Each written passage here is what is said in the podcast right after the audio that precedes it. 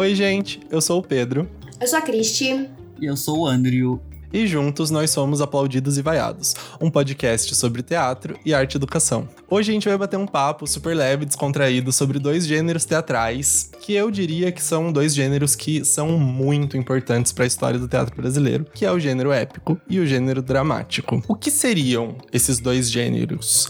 Andrew, você consegue explicar pra gente de uma forma assim resumida o que seria o gênero dramático? Então, o gênero dramático, ele é um gênero composto por textos escritos para serem encenados. Então, a estrutura desse texto ela vai se dividir basicamente em atos e cenas, as presenças das rubricas, que seriam descrições do espaço, é, de situações, é, do ato, dos personagens, inclusive alguns de iluminação também. E ele vai estar construído numa sequência de ações dramáticas, é, de exposição, conflito, complicação, clímax e desfecho. E...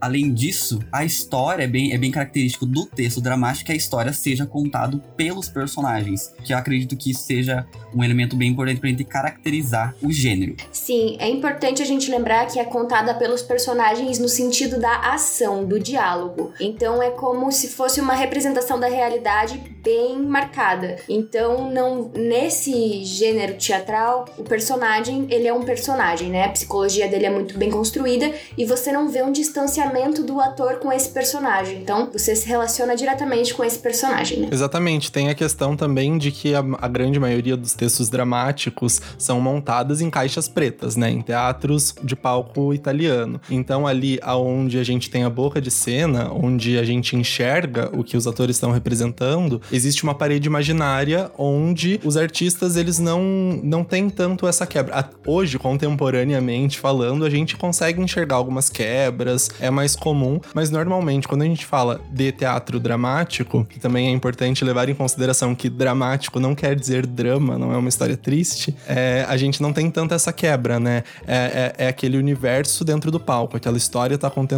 acontecendo ali, né? Exato, acho que a minha primeira experiência com um texto assim é porque é também interessante ressaltar que ele é um texto feito para o primeiro público que o lerá será o diretor e os atores, né? Então ele, ele é um texto onde tem um primeiro público direcionado. E a primeira vez que eu tive a experiência, né, de, de então ler um texto nesse formato foi para a montagem de A Serpente, de Nelson Rodrigues. E aí até é, pensando nessa relação que muitas pessoas, é, críticos, enfim, diretores, sempre é, falam assim, que você desrespeitar as rubricas do Nelson Rodrigues seria, assim, um crime.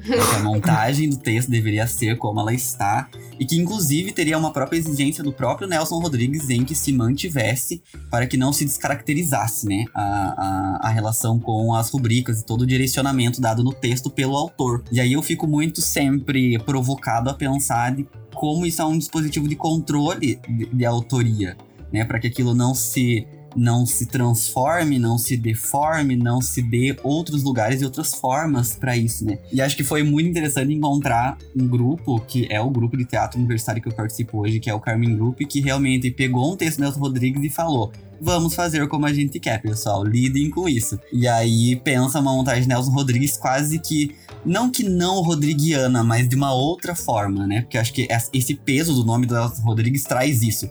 Então, pra você dizer que você fez uma peça do Nelson Rodrigues, você tem que ter feito como as rubricas pedem, né? Como o texto está montado. E aí ele fragmenta todo o texto, brinca com repetição, não usa as rubricas, né? É, é, a gente pega os personagens e distribui no elenco inteiro. Então, todo elenco faz um personagem, ou todo elenco faz dois personagens. E brinca com essa questão, né? Quase que dizendo assim: não, autor, olha, o seu papel já foi feito, agora o passo de criação é nosso.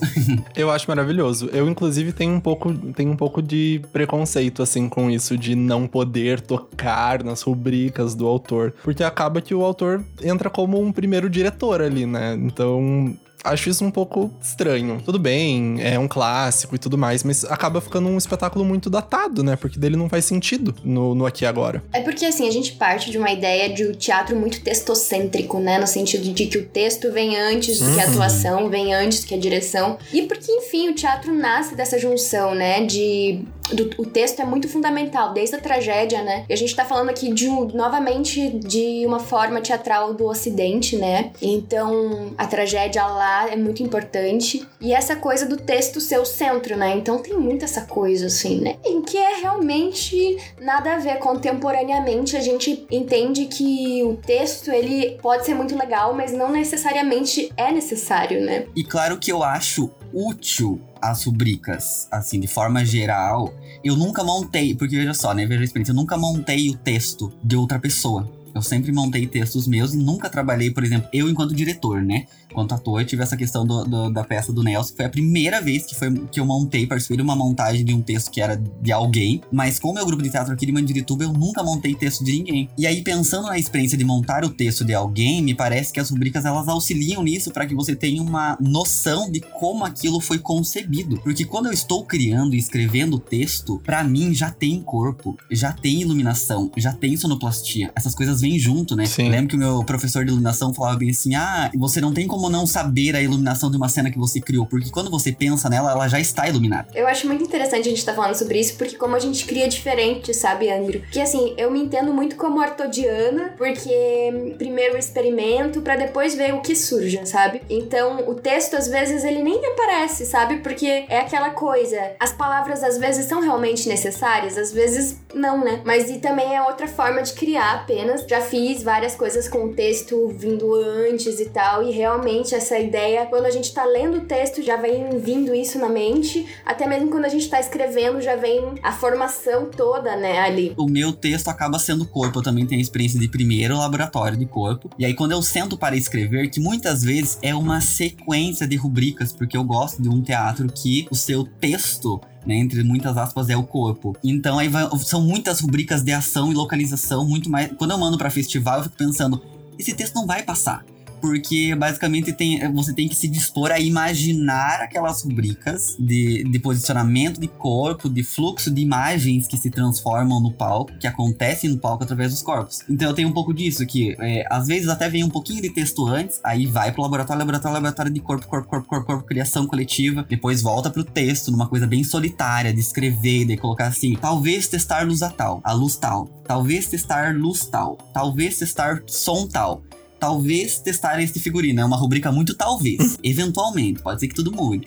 eu, eu tenho uma experiência contrária da do Andrew em questão de montagens, que eu nunca montei um texto meu, mas eu gosto muito de escrever. E quando eu escrevo um texto, eu, eu encho de rubrica. Eu gosto muito de uma escrita dramática. Eu gosto bastante da estrutura, assim. E eu encho, recheio o texto todo de rubricas, porque eu sou muito visual, assim. Então, a, a concepção da cena, quando eu tô escrevendo, ela é muito clara pra mim, sabe? Muito, eu, eu consigo imaginar.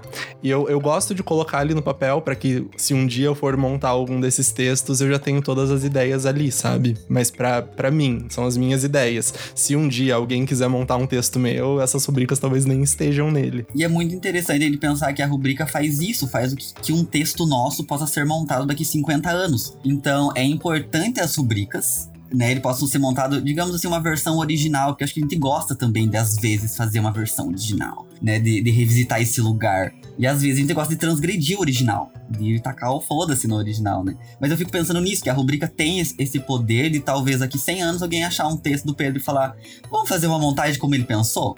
E aí é possível fazer isso, né, a partir das rubricas. Sim, e a gente falando de dramático, a gente não pode esquecer do Stanislavski, que foi um grande ator e diretor é, do século dezenove e do século vinte, assim. E ele tem uma grande trajetória no teatro dramático.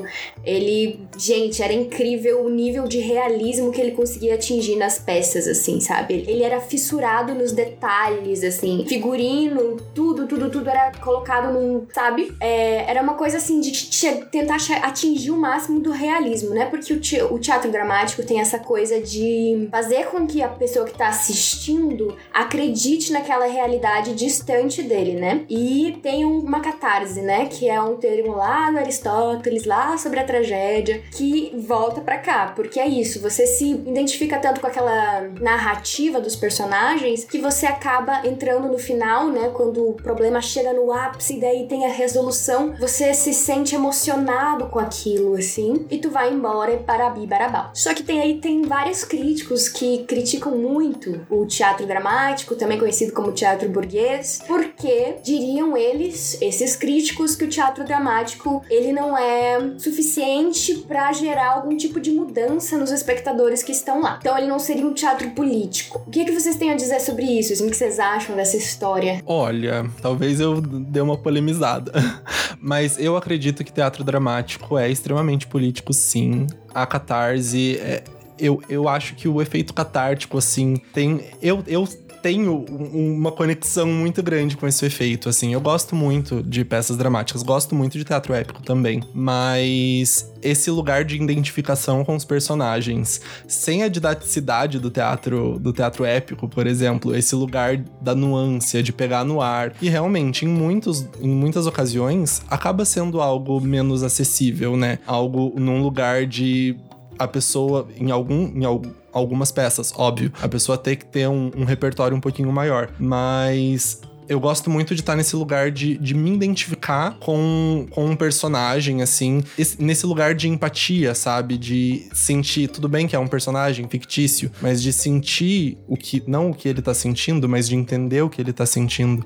Isso, é óbvio que isso reverbera nas pessoas. É óbvio que isso reverbera na, na plateia. Porque não te, teatro, em sua essência, é político. Não tem como a gente falar que não tem política no teatro só por ser algo... entre aspas, mais fantasioso, aqui sim, sem, não tão direto, né? E eu acho interessante também a gente pensar, né, de como um teatro pode ser ou não político, num sentido de por quem ele é feito, em qual tempo ele é feito, o que ele mobiliza. Eu acho que esses são os elementos de um teatro que pode ser ou não político, que mobiliza ou não pessoas, né? Porque eu fico pensando na, nesse momento contemporâneo que a gente vive sobre a questão de representatividade mesmo, né, do, do, no teatro. E se pensar as questões indígenas por corpos indígenas, as questões trans por corpos trans, por quem esse teatro dramático está sendo feito?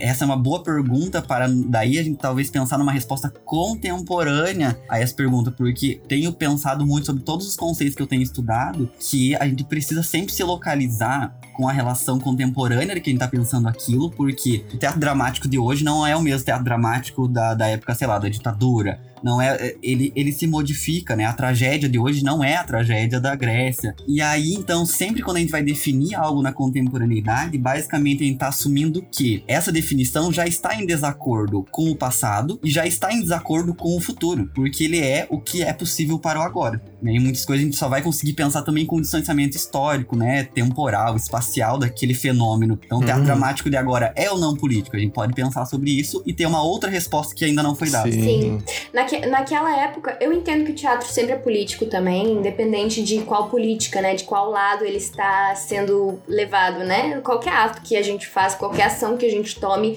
ela é política. E na época, Stanis estava realmente preocupado com fazer um teatro realista que gerasse catarse, e quem assistia eram burgueses que acabavam admirados com aquilo e iam embora, claro que atravessados pelo que eles assistiram, nunca de maneira passiva, não existe espetáculo que os espectadores são passivos, é, enfim, eles sentiam aquelas emoções e iam embora e continuavam comendo seu caviar enquanto tinha gente passando fome, assim. Sim, era num lugar mais de contemplação também, né, de... Isso. Né, não, não tinha, tinha a moral da história ali, mas não tinha muito o que indagar das pessoas, né. Até porque no, nessa época, no início, assim, de Stanis, não tinha cinema, né, então quando a pessoa conseguia... Stanislavski, que foi um grande desses, porque ele conseguia, gente, coisas incríveis, assim, de realismo, né? Sim. Então, o cinema depois vem, toma esse lugar, e daí o teatro meio que perde essa pira de querer ser tão realistas, porque no cinema já tem meios pra fazer isso de forma muito melhor do que no teatro. Mas, mas é sempre importante isso que o Andrew trouxe, de a gente sempre tentar olhar o que tá acontecendo, né? Pra entender, né? Qual é a política que está se fazendo. Uhum. Aí, pensando nisso, no século vinte, chega Brecht com tudo, e aí vem, vem com o teatro teatro épico. Vocês querem dar uma palhinha aí do que, que é o teatro épico? Eu acho que só antes de, da gente entrar no épico, eu queria falar um pouquinho sobre o método do Stanis, do tio Stanis. Eu acho muito interessante. Eu gosto muito do método de Stanislavski. Porém, contudo, entretanto, no entanto, é um, é um método muito trabalhoso e ele demanda muita dedicação, muita emoção do ator, assim. Esse lugar de criar a emoção do personagem, né? Verossemelhança, para as pessoas enxergarem o sentimento ali. Enfim, vamos pro, pro épico. Então, gente, tem o gênero literário, que é épico, assim como tem o gênero literário dramático e o gênero literário lírico, né? Isso aí lá desde a tragédia, lá da Grécia Antiga e tal. E que tem sentido porque, né, o dramático dentro da literatura é referente a... ação, né? Isso, textos que são feitos pra cena, né? E o épico literário é o texto de narrativa de heróis, né? Que são Ulisses, essas coisas assim, que onde o herói, ele narra a sua história, às vezes é um personagem da história e às vezes ele tá narrando. Então, o teatro épico vem por causa disso. No teatro épico existe um distanciamento do ator e do personagem. Então, essa é a parte mais, assim, forte, né? Porque o personagem que está em cena atuando, às vezes, ora atua como personagem, ora ele se distancia e vira o narrador da trama, né? Não tem a quarta parede, são diferenças, né? Que, então, tem sempre uma quebra e um diálogo direto com a plateia, né? Então, ele abandona os personagens em cena e vai conversar com a plateia. E também é muito... Aí te dizem, ah, o teatro épico é o teatro político, que eu não concordo, porque, afinal, todo teatro é político. Porém, entretanto, todavia, é, Brecht, ele era um anticapitalista nato, assim, né? Totalmente diferente do Stanis. Ele viveu lá na Segunda Guerra Mundial, então ele, além de anticapitalista, também era antifascista. As suas peças, elas eram pro povo. Diferente também do Stanis, que era um, fazia um teatro pra burguesia, né? Então, o Brecht, ele queria didatizar mesmo. Então, as suas peças eram, assim, em cima do capital do Marx, entendeu? Era realmente uma panfletagem do comunismo, no sentido de, gente, vamos se movimentar, saca? Olha o que tá acontecendo, sabe? Então ele fazia... Gente, ele fazia umas coisas incríveis. E ele tem algumas fases na sua escrita, né? Que a primeira é a didática e depois, mais pra frente, a musical. Então, as estruturas também tinham muita música. Na contemporaneidade, eu acho até que, inclusive, os teatros que a gente vê hoje em dia são basicamente, na sua maioria, épicos. Não sei se vocês concordam comigo. Então, eu parto muito de um princípio que a gente tá vivendo na era do hibridismo, assim, no teatro. Porque é muito difícil, pra mim, pelo menos, é muito difícil classificar. A não ser que seja um clássicozão lá, é, ah, sei lá. Um clássicozão. Abajur Lilás montado tal e qual. Daí, sim, a gente vê que é um teatro dramático. Mas eu vejo muito, muita questão do hibridismo, né? Porque... Não sei, pra mim é muito difícil montar algo, assim, por exemplo, pensar em uma peça cem por cento épica ou cem por cento dramática. Pra mim é bem difícil. Ah, aproveitando isso, eu vou, vou introduzir até mais, que acho que ela tá quicando, já que Pedro fez esse comentário, que é sobre, né, digo aqui, uma pessoal que está ouvindo, é uma questão bem pessoal, mesmo minha individual, depois eles vão falar sobre concordar ou não com isso. Mas eu tenho problemas com gêneros teatrais, no sentido de quando vou para um festival, estão lá todos os gêneros pra que eu possa colocar um xizinho. Eu preciso submeter a minha peça, que às vezes eu não acho nem que é teatro, mas enfim, tem que colocar em algum lugar aquele processo criativo. E eu preciso categorizar. Isso é um problema, porque acho que vai de encontro com o que o Pedro está falando sobre essa questão do híbrido, que aí eu gosto de incorporar esse lugar, eu gosto do entre-lugar, eu gosto de habitar a fronteira. Eu acho um lugar interessantíssimo habitar a fronteira, né? Porque ele é, ele é um lugar confortável e desconfortável ao mesmo tempo. Ele é lugar e não lugar ao mesmo tempo. Ele problematiza todos os seus lados e a si mesmo, né? É um ser e não ser simultâneo e ambivalente. Então, aí quando eu preciso dizer, eu lembro que, ah, numa discussão de um festival, daí eu coloquei... Eu nem lembro direito que categoria que eu inventei, porque daí agora eles deixam um, um lugar pra você colocar uma categoria lá, sei lá, teatro experimental, outros. Não sei o quê. Outros, né? E aí eu lembro que eu coloquei uma coisa, daí eu lembro que na, depois, no feedback, eles já ai, ah, porque eu acho que esse é um texto mais dramático. E ficaram na discussão sobre o que era o gênero, sendo que a gente queria discutir outras coisas. A gente queria discutir sobre como foi aquela experiência, discutir a experiência teatral, né? É, a, a partir dos elementos que estavam em cena e tudo mais. Então, eu tenho um pouco de problema com as categorias, porque gosto de não habitá-las e habitá-las ao mesmo tempo. Não sei como é pra você. É, eu acho que é... Enfim, qualquer tipo de gênero só serve pra colocar a gente na, numa caixa, né? Sim. E não, não necessariamente se precisa. Eu acho que é interessante pra gente conseguir analisar um contexto histórico e, de certa forma, é importante pra que a gente consiga se colocar também, fortalecer movimentos. Sim. Mas é aquela coisa, eu acho que a gente não precisa pensar na coisa, sabe? Tipo, ai, eu vou fazer um teatro épico e fazer. E tudo bem, você pode fazer isso, sabe? Mas eu acho que não é um lugar, sabe? Que nem eu falei, depois ainda do épico vem Artaud e revoluciona tudo no teatro. Sim. Que é sobre... Artaud vem e fala, gente, vocês não precisam de nada disso. Saca? Taca Sim. fogo nisso e vamos sentir o momento. E Amo. é sobre isso. É sobre isso. É sobre sentir o momento, sentir a presença e fazer acontecer a partir do que vem, né? Então, primeiro faz, depois se preocupa, sabe? Assim, deixa pros críticos te rotularem. Foda-se, sabe? Sim.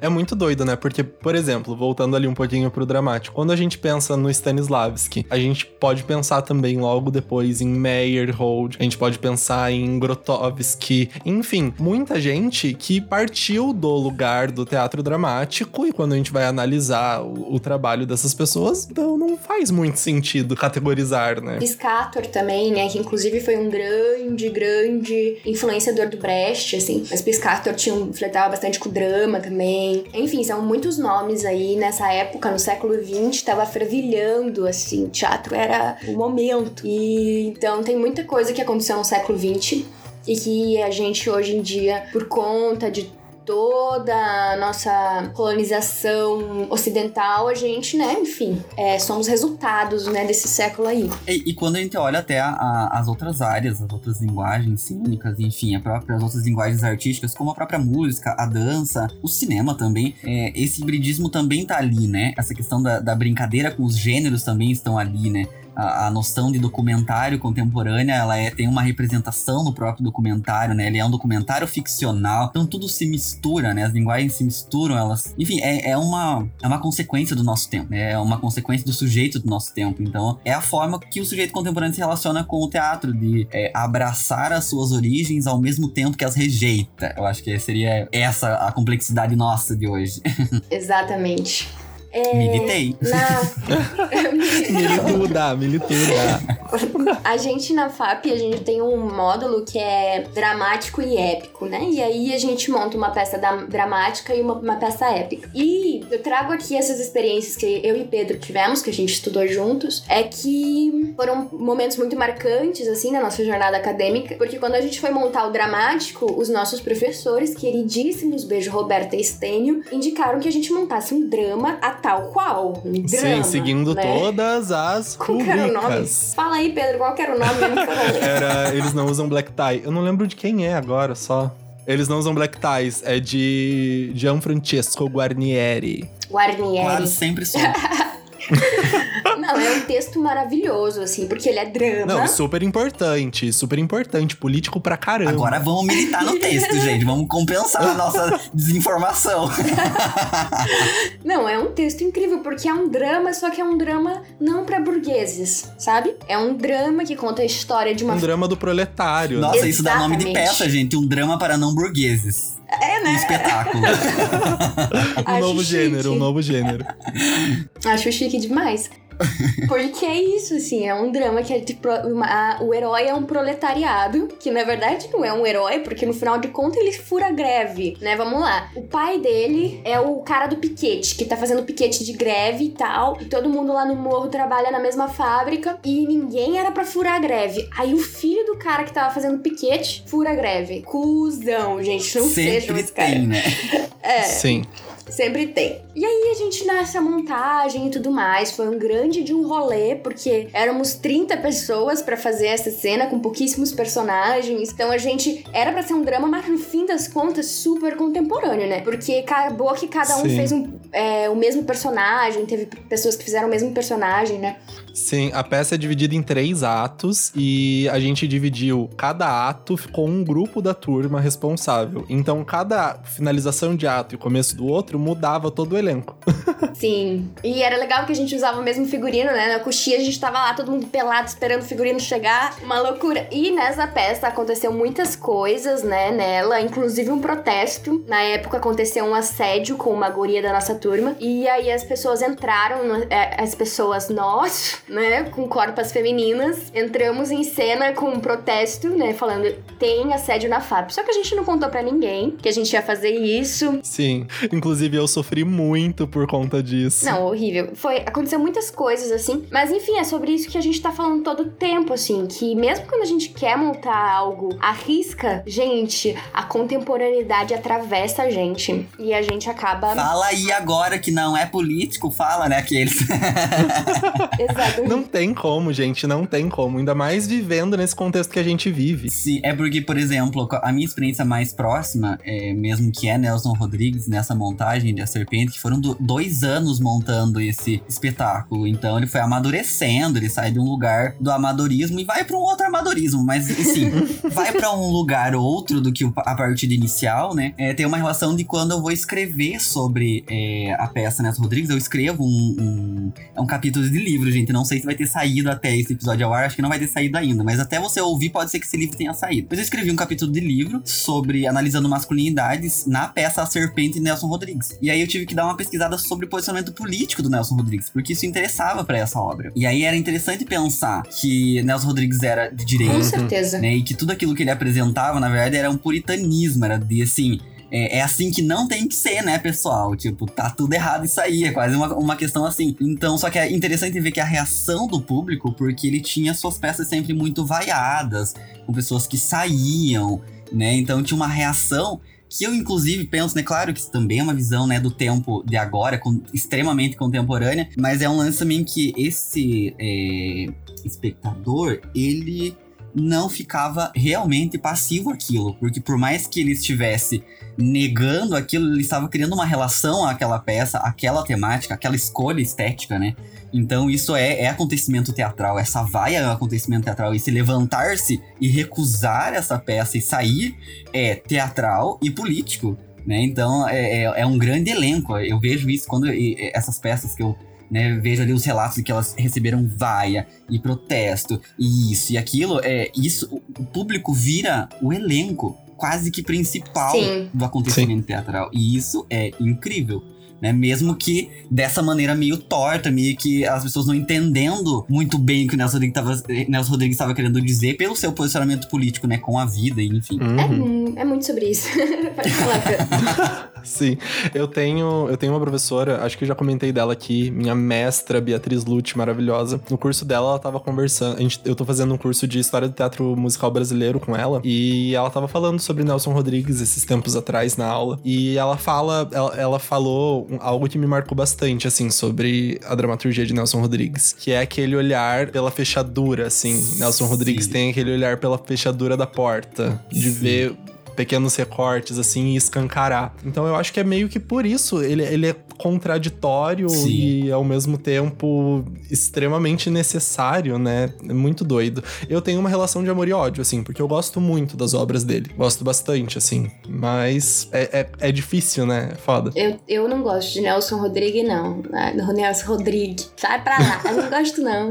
Mas tem quem goste, acho que sobre isso, né? Eu já vi algumas montagens também, mas nunca me pegou, assim. Quer dizer, é muito forte, né? Vamos lá, Sim. ele traz um vocabulário muito sujo e que pra época é tipo, nossa, como assim, né? Exato. É, esse hum. funcionamento temporal é interessante, porque daí a gente sentia a necessidade o tempo todo durante essa montagem de atualizar a provocação para os tempos de agora, né? Porque é, uhum. o, o choque que ela tinha naquele momento não causa mais, né? Na experiência teatral dos dias contemporâneos. Então tem isso. Acho que eu tenho essa relação também de amor e ódio. É uma, uma relação só de pensar sobre a provocação, que eu gosto desse teatro provocativo, que faz as pessoas se sentirem desconfortáveis por se verem ali, né? Por verem as suas vidas, os seus segredos, a sua intimidade escancarada no palco, né? Eu acho que essa é a grande sacada do Nelson, que faz a gente amar e odiar ele, ou só odiar, ou muitas vezes só amar, enfim, né? Cada um aí com suas relações.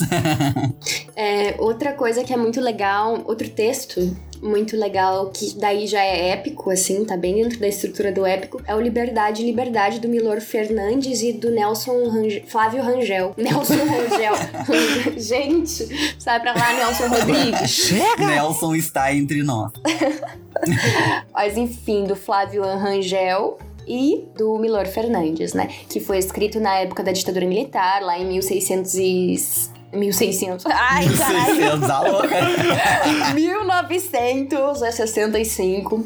E, tipo, foi um texto que foi censurado, óbvio. Olha esse título, né? Eles não estavam nem um pouco preocupados, né? Em dar uma escondida, porque era Liberdade, Liberdade. E é um texto muito bom, eu gosto dele, assim. Foi um sucesso, ele ficou três meses em cena, daí foram lá e censuraram. Vários socos no estômago, né? Eu, eu amo demais. demais. Foi aquele que vocês montaram lá no, no, no Largo, né? Que eu fui assistir, não? Foi, foi. Foi, né? Eu fui, eu tava nessa Sim, tour. A gente fez uma adaptação. Mas daí, daí a gente já adaptou. No, foi, foi, foi nesse dia que eu te conheci, inclusive, né, uh-huh. amigo? Momentos.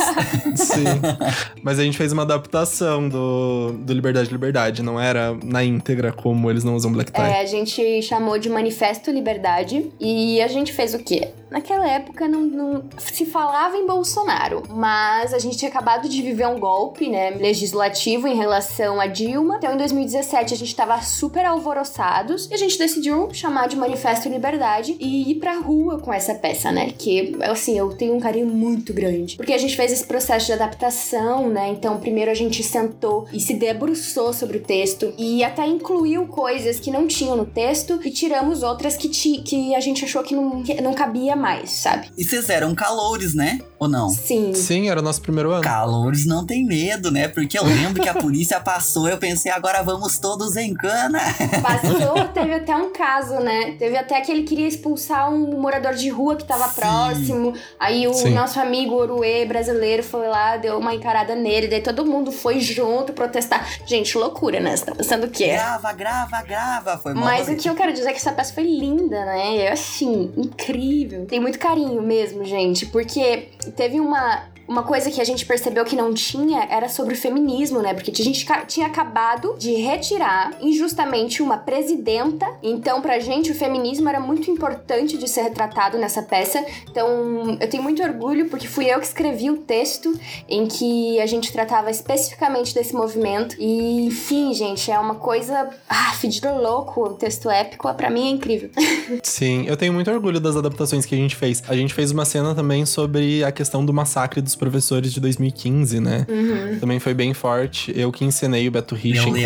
Eu lembro que... Uhum. Muito doido. É. Ai, vou fazer uma confissão no ar agora, que essa peça é, me... me trouxe muitas referências para trabalhos depois, assim, vários elementos técnicos que vocês usaram de caracterização foram inspiração para trabalhos posteriores. Nunca falei que nunca tive a oportunidade, agora que está registrado esse momento, que foi muito legal. Muito Ai, legal. Que bom, amigo. Eu fico muito feliz. Eu também. Eu gosto bastante desse trabalho. Na época, eu tive vários problemas. Ainda hoje, eu ainda tenho vários problemas pensando, mas eu me orgulho muito de ter feito ele na rua, da forma como a gente fez, com as adaptações que a gente fez, mesmo com todas as dificuldades. Foi, foi muito bom encená-lo. É, né? A rua é um lugar incrível pra palco, gente. Eu acho que é um dos meus lugares preferidos, assim. Gente, é aqui eu vou... Acho que pra fechar, não sei se já, mas eu trago pra vocês uma partinha de um texto que o Millôr Fernandes É, falou sobre o porquê ele aceitou escrever essa peça junto com Flávio Rangel. Então, em primeiro lugar, ele diz que ele aceitou porque ele é um escritor profissional. E em segundo, porque ele acha esse negócio de liberdade muito bacana. E agora eu vou colocar as palavras dele mesmo. Não tenho procurado outra coisa na vida senão ser livre. Livre das pressões terríveis da vida econômica. Livre das pressões terríveis dos conflitos humanos. Livre para o exercício total da vida física e mental. Livre. Livre das ideias feitas e mastigadas. Tenho como chau uma insopitável desconfiança de qualquer ideia que já venha sendo proclamada por mais de dez anos. Gente, é, assim, Sim, é, palmas, nossa, palmas ah, pra Millôr Fernandes, porque é isso, palmas. Gente, não caiam nessa história de fascismo aí, tá? Exatamente. Questionem, questionem tudo. Inclusive o teatro dramático. Não, chique demais esse texto, né? Eu amo Flávio Rangel. E então, é sobre isso, né? Os textos são muito contemporâneos, muito atuais, assim. É o lacre pré-lacre. Antes do lacre existir, já estavam lacrando. Exatamente. O lacre. Então, agora pra gente encerrar esse episódio maravilhoso, vamos para os nossos aplaudidos da semana. Cristi, qual o seu aplaudido dessa semana? Meu aplaudido hoje vai para um outro podcast que se chama Teatro Sem Cortinas, que é da Unesp, e lá eles trazem uma aula sobre Bertolt Brecht com um especialista da área. Então, para quem se interessa por teatro épico, é uma boa, hein, gente? E você, Andrew? Quem aplaudirá hoje? Meu aplaudido vai do que eu mais falei nesse episódio de hoje, que é de Nelson Rodrigues. Então, eu sugiro, para que você possa amar ou odiar é, Nelson Rodrigues, a leitura da dramaturgia, enfim, A Serpente. Então, a gente vai disponibilizar esse arquivo P D F lá na nossa, no, no link do nosso perfil. E para que daí você possa entender um pouquinho da estrutura, poder entender o que, que são essas rubricas que a gente ficou comentando aqui. Você vai entender como o Nelson Rodrigues fazia suas rubricas e também, né, os personagens e tudo mais. Então, esse é meu aplaudido da semana, A Serpente, de Nelson Rodrigues. Arrasou! E o meu aplaudido essa semana é a dramaturgia de Brecht, A Ópera dos Três Vinténs, que inspirou nosso querido Chico Buarque na escrita da peça A Ópera do Malandro. Enfim, gente, é isso. Não esqueçam de nos seguir no Instagram, arroba aplaudidos e vaiados. Nos indiquem para seus colegas, amigas, amigos e amigues que têm interesse em estudar teatro e conhecer um pouquinho mais. E nos mandem mensagem sobre qualquer coisa pra gente conversar. Sobre teatro épico, sobre teatro dramático, pós-dramático. Será que vem aí? Em algum momento? Será que a gente conversa sobre uh, isso? A mim me gusta, a mim me gusta. Enfim, gente, é isso. Beijo. Tchau, gente. Beija, beija. Beijo, pessoal. Tchau.